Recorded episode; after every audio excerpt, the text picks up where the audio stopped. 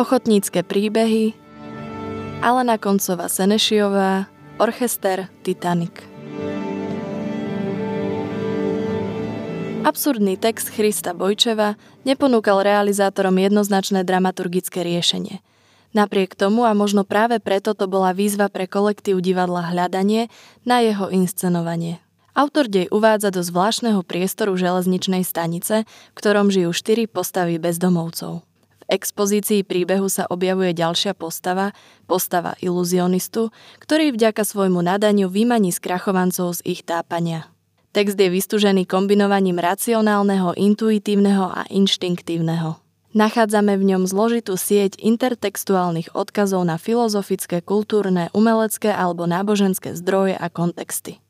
Vďaka hereckej dispozícii Juraja Hrušku, Jozefa Krčmára, Martina Kabáta, Ladislava Hlaváčika a Aleny Senešiovej ho bolo možné inscenovať.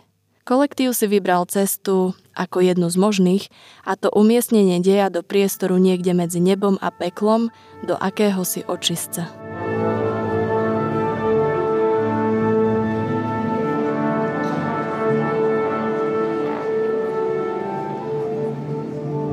Počúvate podcast Národného osvetového centra Ochotnícke príbehy, ktorý sprevádza výstavu Divadlo väčších možností.